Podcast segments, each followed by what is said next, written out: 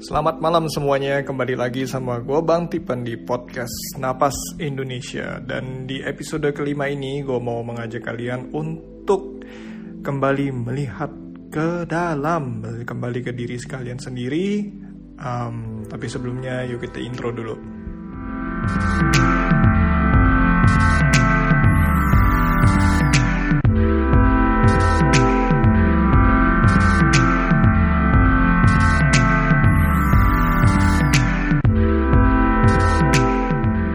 Ya, minggu ini agak sedikit padat, makanya gue nggak bisa rekam video, jadi kalian bakal melihat gambar aja. Tapi gue langsung ngomong ke inti topik ya. Biar kita nggak terlalu ngulur waktu. Episode-episode kemarin kayaknya 20 menit, 20 menit gue merasa, hmm, kayaknya audience gue cuma cukup 6 menit, 10 menit kalau nggak. Unless it's a guided meditation. Anyway, it's been a minute, so uh, let's talk. Jadi kemarin gue ngajak di Instagram mengenai um, Dear Me. Mari kita saling memaafkan, uh, kembali memaafkan dan kembali berterima kasih kepada diri sendiri. Uh, bagi kalian yang belum tahu, mungkin boleh dicek di Instagram napas.indonesia. Nanti dilihat di postingan itu ada tulisannya Dear Me. Yang di podcast ini gue mau ngejelasin why, why me. Jadi kemarin juga ada yang komen ya, uh, takut katanya, aku takut. Memang gue akuin nggak semua orang tuh um, bebas dari masalah. Gak semua orang punya hidup tuh um, apa ya lancar gitu. Gue ngomong agak pelan karena memang ini topik yang sedikit serius ya. Di saat kita menjalani hidup kita pikir kehidupan kita udah cukup berat ya. Dengan apa pun masalah yang kita hadapin. Padahal banyak orang yang ngejalanin hidup mereka tuh jauh lebih berat.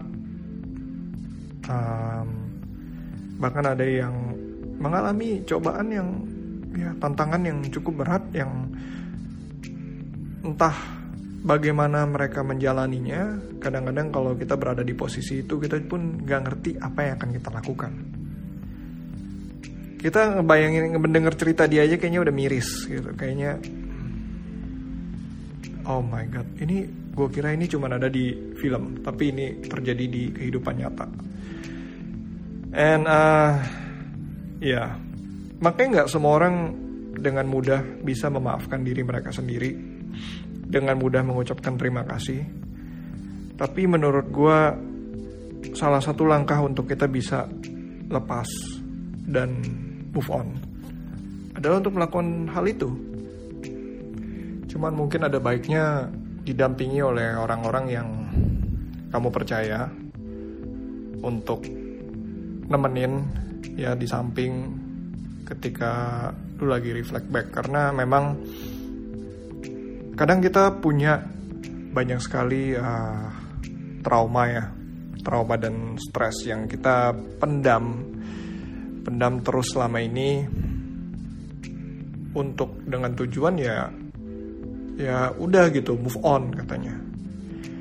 Tapi percaya atau enggak tubuh kita sebenarnya memori kita di otak itu semua itu memendam mengingat semua itu unless we let go benar-benar mereka akan uh, tetap diingat.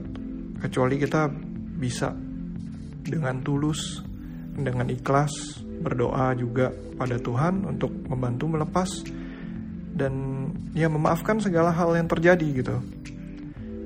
Entah itu disengaja ataupun sengaja ya secara sengaja. Kita akan terus membawa uh, beban itu kecuali kita melepasnya. Nah, bayangin luka yang udah dipendam sekian lama, udah di peti es ya orang bilang, udah dimasukin di dalam peti es, terus tiba-tiba uh, karena ikut penasaran ya ya, penasaran ngelihat postingan napas, pengen ikutan gitu kan. Reaksinya, reaksi itu nggak, um, itu kayak orang PTSD tuh post traumatic stress disorder ya. Di mana nggak uh, cuman reaksi secara emosional tapi secara gerak tubuh juga itu akan mengalami reaksi kalau memang lu benar-benar menggali ke dalam gitu kan. Menggali kembali masa-masa sulit itu. Di mana mungkin ingatan kita udah nggak terlalu ingat gitu. Cuman kita akan selalu mengingat emosinya beban emosinya dan juga sensasi fisiknya itu akan selalu teringat kembali nah makanya dengan kita belajar to let go ya it will happen again probably ya entah berapa kali ya jujur gue bukan orang yang uh, cukup ahli di bidang ini untuk mengatakan hanya dalam berapa kali itu semua akan hilang. Enggak, gue kurang tahu juga. Untuk kalian yang punya masalah yang cukup berat dan sadar akan hal ini dan ingin uh, let go juga, mungkin boleh cari orang yang lebih ahli untuk membantu, memandu kalian dalam prosesnya supaya ya itu supaya nggak terjadi hal-hal yang kita tidak inginkan. Gue kan juga ya khawatir gitu karena trauma itu uh, kadang-kadang trauma itu yang membuat diri kita menjadi sekarang ini gitu kan.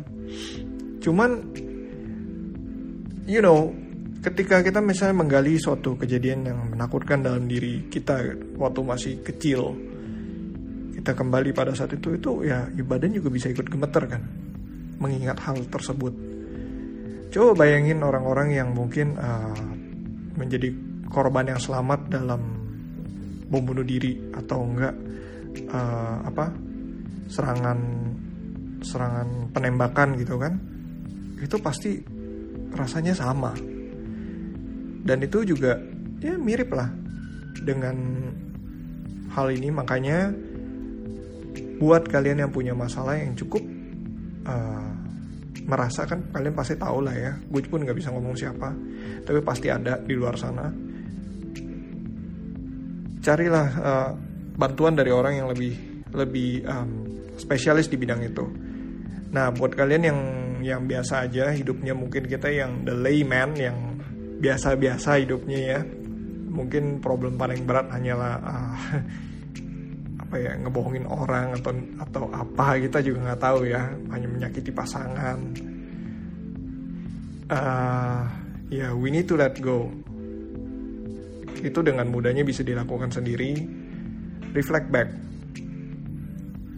Karena percaya atau tidak itu semua dibawa. Itu semua di kita bawa seperti yang tadi gue bilang sama dengan yang berat yang ringan-ringan juga semua terbawa. Dan itu akan menjadi sebuah uh, jangkar yang membuat kita tuh kayaknya menahan kita untuk menahan kita untuk maju, menahan kita untuk uh, mungkin berkembang lebih jauh. Karena seperti orang yang takut sam, takut berenang gitu kan mereka nggak akan mungkin bisa belajar berenang sebelum mereka bisa uh, melewati ketakutan itu. Nah dengan latihan kita let go dan segala macam udah kan udah selesai dengan let go setelah itu baru kita mulai mindful, being mindful, kita mulai memperhatikan hal-hal, oh ini air. Air ini gue kaitkan dengan kejadian itu. Nah, since gue udah let go kaitannya dengan kejadian itu, maka air ini hanyalah air. Sama seperti anjingnya hanyalah binatang anjing. Dia waktu gue kecil gue digigit dan gue mungkin takut dan sekarang uh, ketakutan itu sudah gue let go dan it's just a dog ya mungkin anjing yang berbahaya dan tidak kan kalau orang trauma mah nggak mereka nggak tahu pokoknya oh, oh my god anjing takut gitu kan cuman kalau yang ini ya misalnya lihat poodle gitu lucu. Dan sekarang kita udah gede gitu. Dulu masih kecil kayaknya digigit tuh takut banget. Kalau udah gede ya gigitan poodle paling kayak gimana sih gitu kan. Tapi kalau orang yang takut anjing uh, ya gue pernah lihat reaksinya. Dan itu heboh banget deh ya paling uh, sampai di sini dulu podcast gue episode ini. Biar cukup pendek aja jadi um, yang mau nyari gue bisa di Instagram napas.indonesia atau di eh, beberapa kayaknya gue liat di Twitter lumayan aktif juga ya. Twitter sih gue ada Bang Tipen it's a, itu personal account.